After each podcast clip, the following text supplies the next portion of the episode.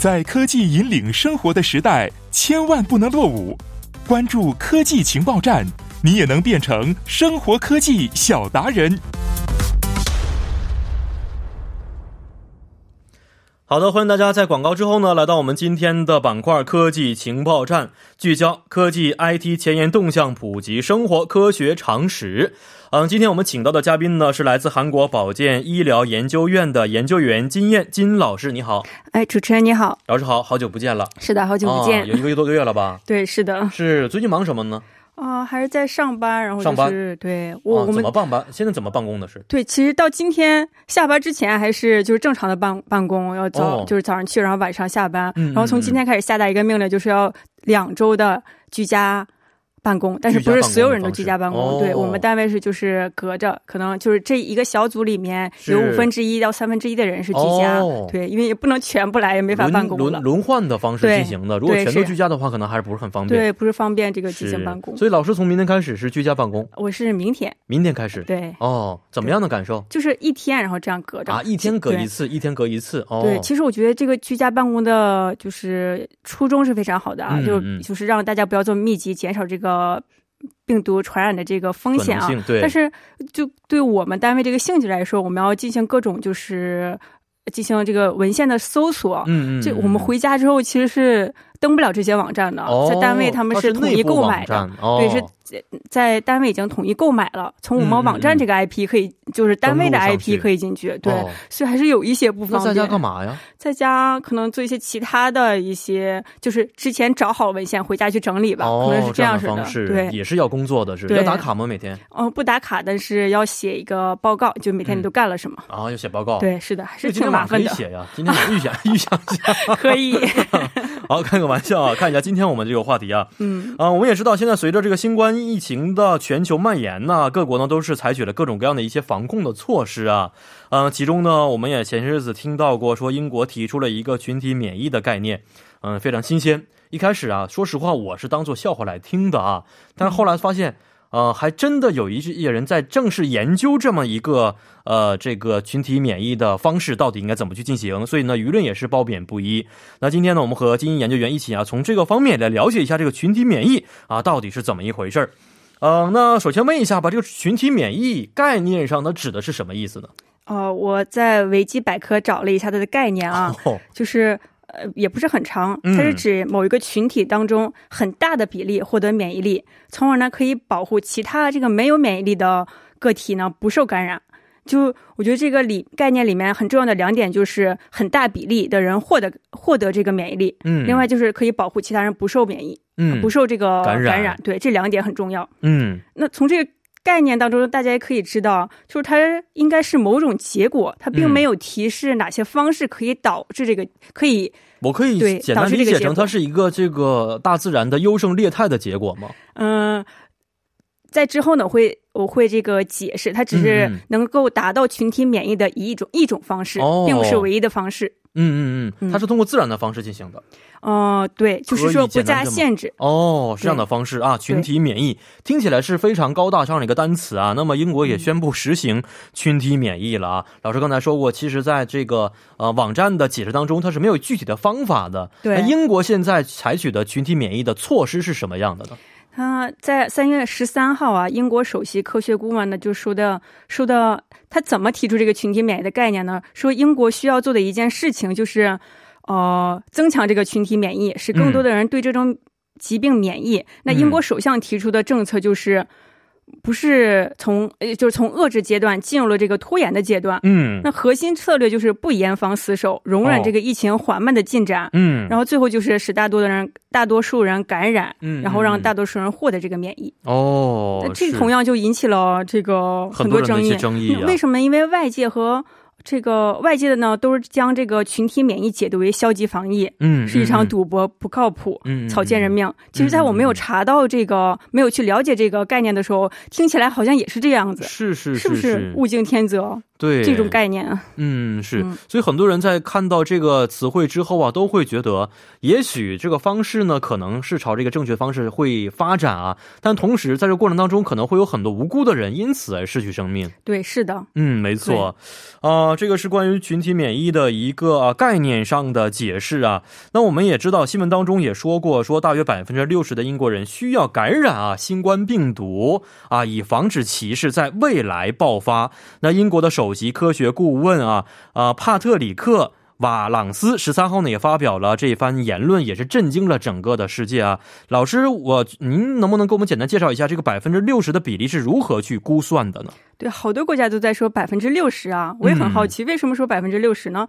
就是维基百科那个定义也说了，需要人群中很大一个比例获得这个免疫力。嗯嗯。那这个比例呢，现在就被报道为是百分之六十。那它是从公式可以算出来的，我还算了一下，但是要算出来呢，首先大家要知道两个概念，嗯，一个就是基本传染数。基本传染系数，基本传染系数，对。第二个就是世代间隔，我感觉基本传染系数大家应该都听过很多次了。这个就是说，嗯，在流行病学上，嗯，在没有外力介入的时候，一个患者会把疾病传染给其他多少个患者的一个平均数。哦，嗯，平均数字。对，当这个基本传染数在零和一之间呢，这流行病呢就会慢慢的消失。嗯，你就因为它不会传给另外一个人，自己就好了。然后二等于零的时候呢，就是。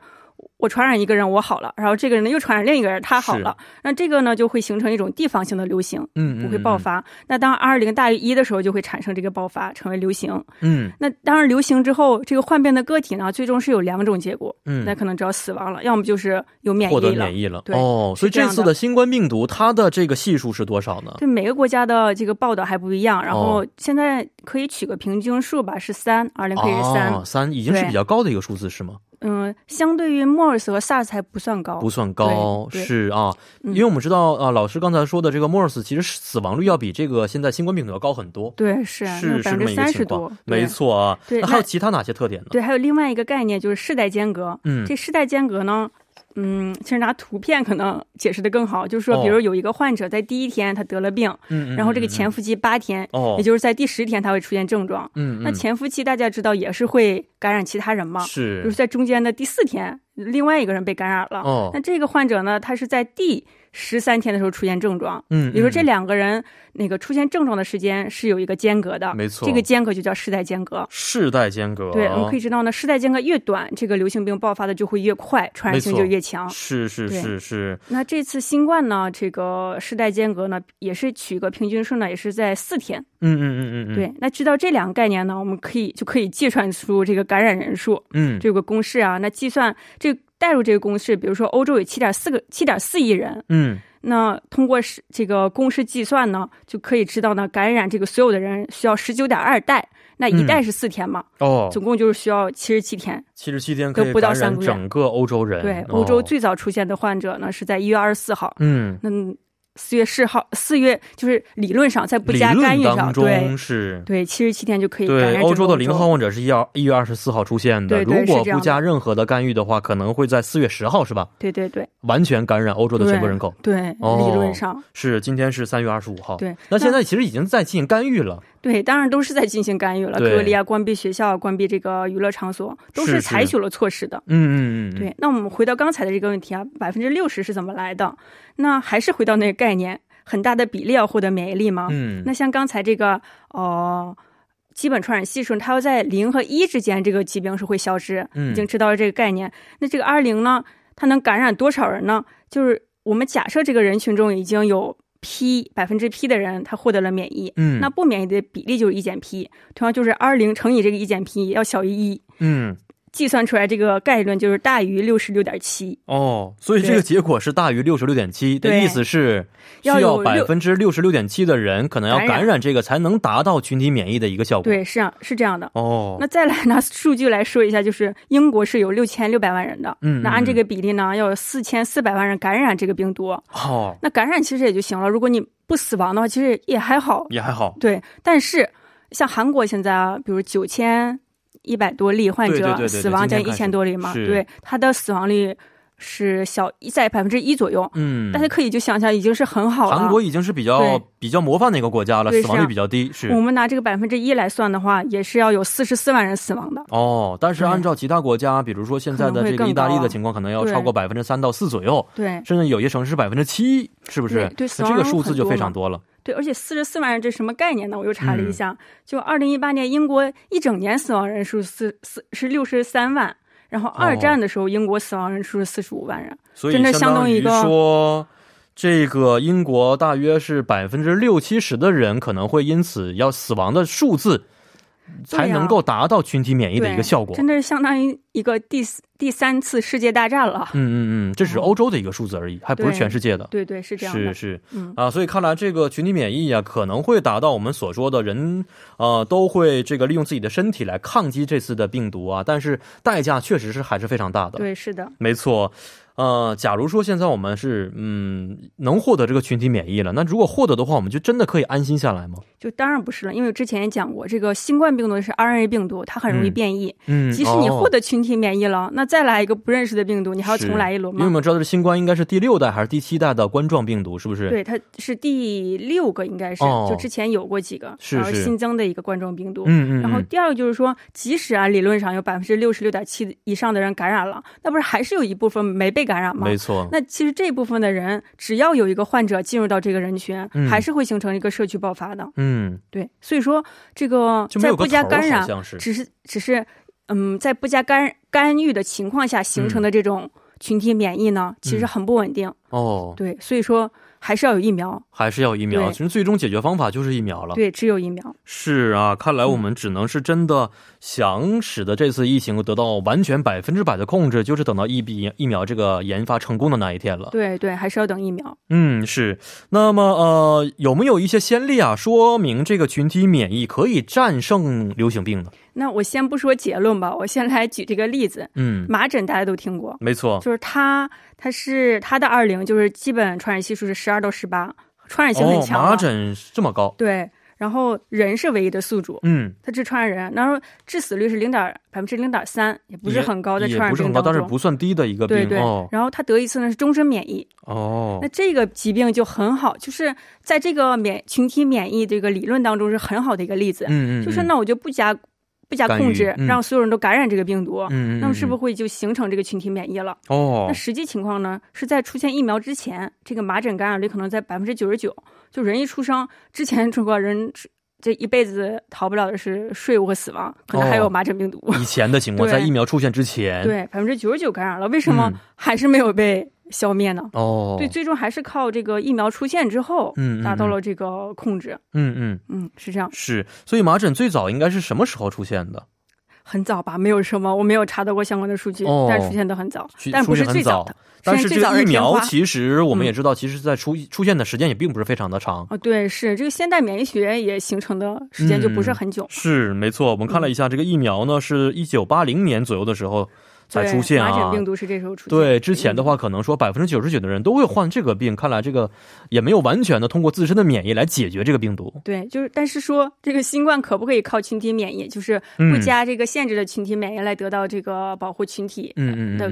这个概率有多少呢？不好说，我只能举一个麻疹的病例例子来做一个参考。是，呃，老师刚才也说过，现在新冠病毒啊，想要彻底控制的话，大家还要是寄希望于疫苗的研发成功。所以麻疹现在我们知道疫苗已经出现了，因此麻疹现在已经从世界上消失了吗？没有，它还是没有被消失，还是没有被消失。那还是要一人一出生就要打麻疹这个疫苗。对对哦，并不是所有出现了疫苗，这个疾病就消就消失掉。这个流行病病毒当中，就是最早出现，然后第一个被。有疫苗制成的病毒，并且现在唯一消灭的病毒就是天花。天花病毒是，它只是在人类当中消失了，但是这个病毒还存在着世界上两个地方。哦，对，以防万一。以防万一，现在是啊，听起来这个世界还是不是非常安全的啊？没错。那再想问一个问题啊，就是如果获得这个群体免疫的话，嗯，就只有这一种看似是不管不问的方法呢，还是说其他的方法也可以获得相同的效果呢？对，从这个概念我们就知道它只是一个结果，并不是方法啊。嗯。那第一种方法就像我刚才说的，也是最可靠的，就是疫苗。嗯。对，然后第二个呢，就像中国现在采取的措施，积极的治疗。嗯。让人群普遍接触这个，然后就形成一种感染这种病毒之后呢。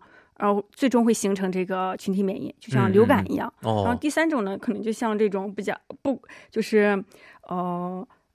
不去遏制这个病毒的传播，然后把公众都暴露在这个病毒之前前面，然后让大多数人获得感感染，获得免疫，获得免疫，获得感染。对，这三种。是，当然最安全的方法，还是要疫苗积极应对。对，这方面是因为很多这个无辜的市民可能会因此而受到身体上非常大的伤害，是不是？嗯，没错。所以啊，老师刚才也提到了，说这个疫苗呢，可能是解决这次病毒的根本之道啊。因此，我们也发现了说，呃，中国呢，三月十九号的第一支新冠疫苗已经是注射到人体啊，进行一个临床的试验阶段啊。这个新闻您关注过吗？对我当然关注了。是的，嗯，那简单介绍一下，就是就是这个。哦，中国在三月十九号打打了这第一针嘛疫苗，对，那这个志愿者参加的这个临床实验。我看一下，它名称叫做重组新型冠状病毒疫苗，然后括号腺病毒腺病毒载体，然后括回一期临床实验。哦，然后主办单位呢是科学某科学院加上一个某生物制药公司。嗯嗯嗯，是这样的。是哦，我们都知道啊，就是把这个疫苗当做这个新冠疫苗就可以，但是其实呃，真正的名字老师刚才也介绍过，叫做腺病毒载体啊，这什么意思呢？哦，这就是。是疫苗的一个种类，嗯，而且是一种新概念疫苗。就是疫苗有很多种嘛，它是相对于起步比较晚，但是现在研究很快的一种疫苗。哦，嗯，研究很快的疫苗，对，是，所以我们也看到说，可能会今年年末的时候，这疫苗可以完全上市。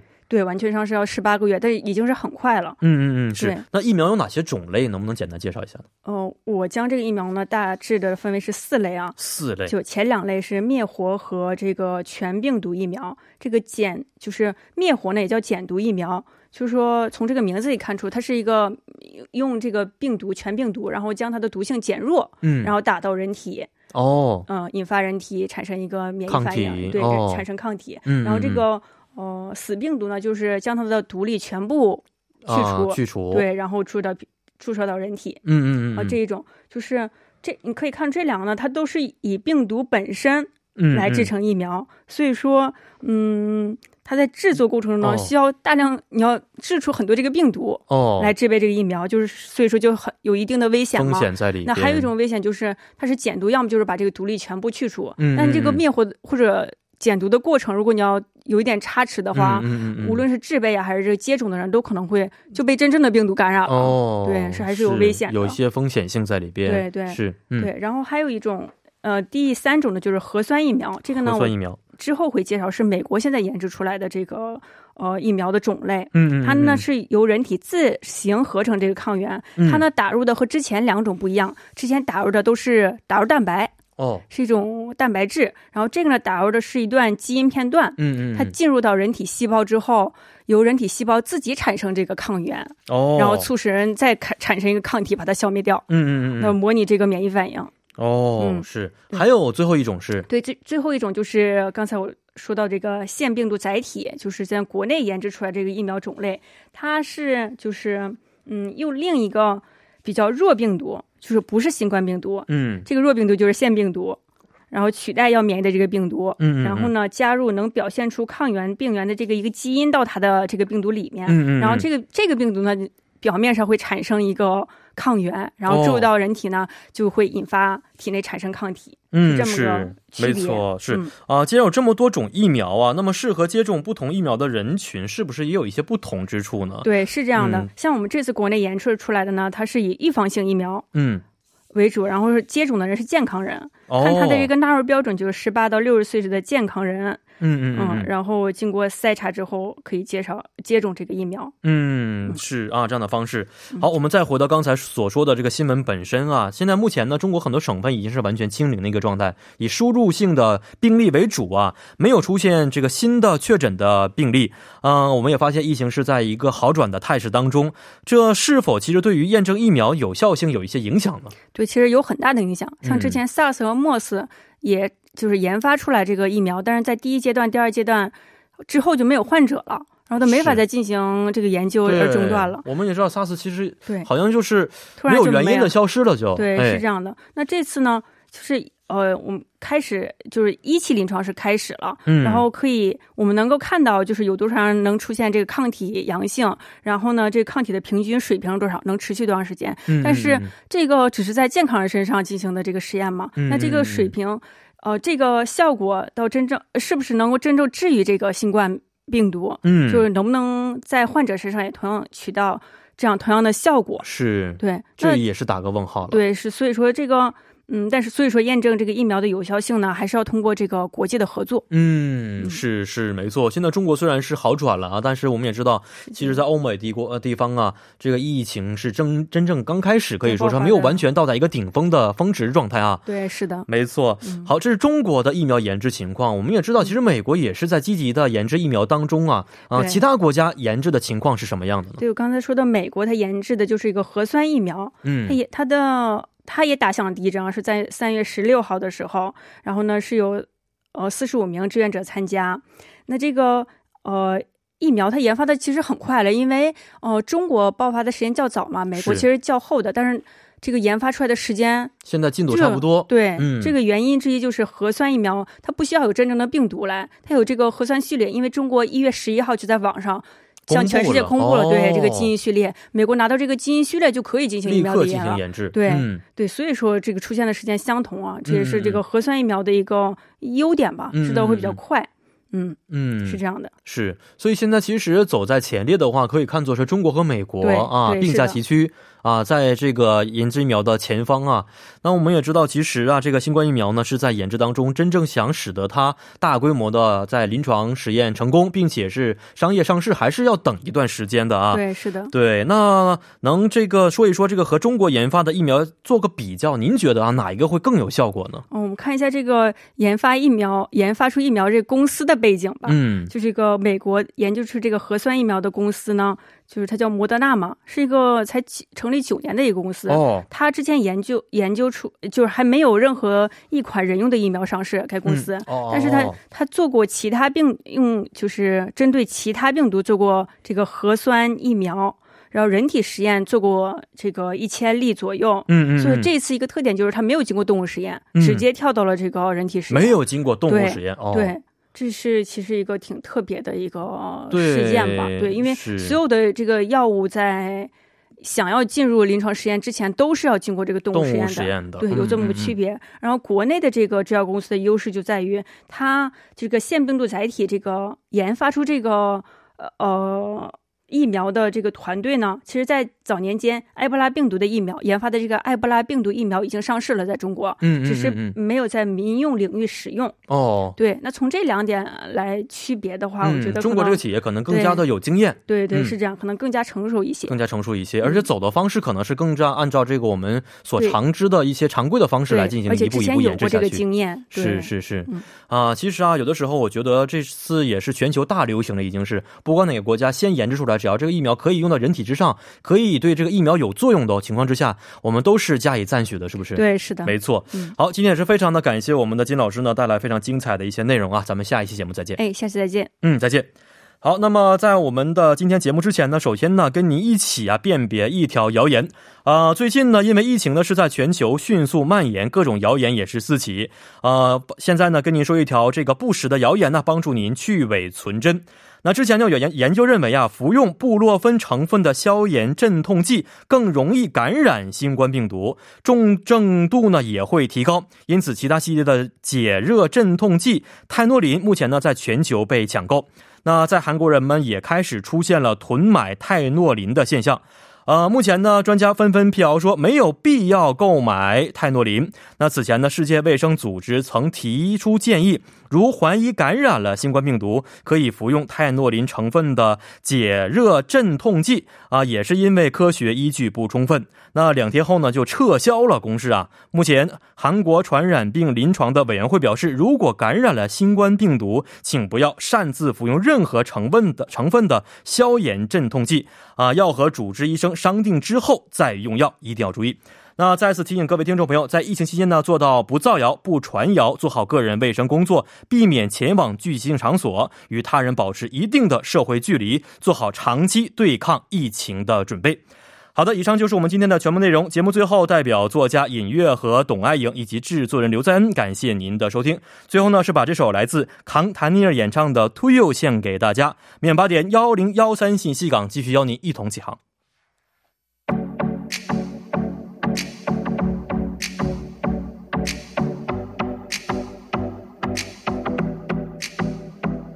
can feel 힘있는 맘속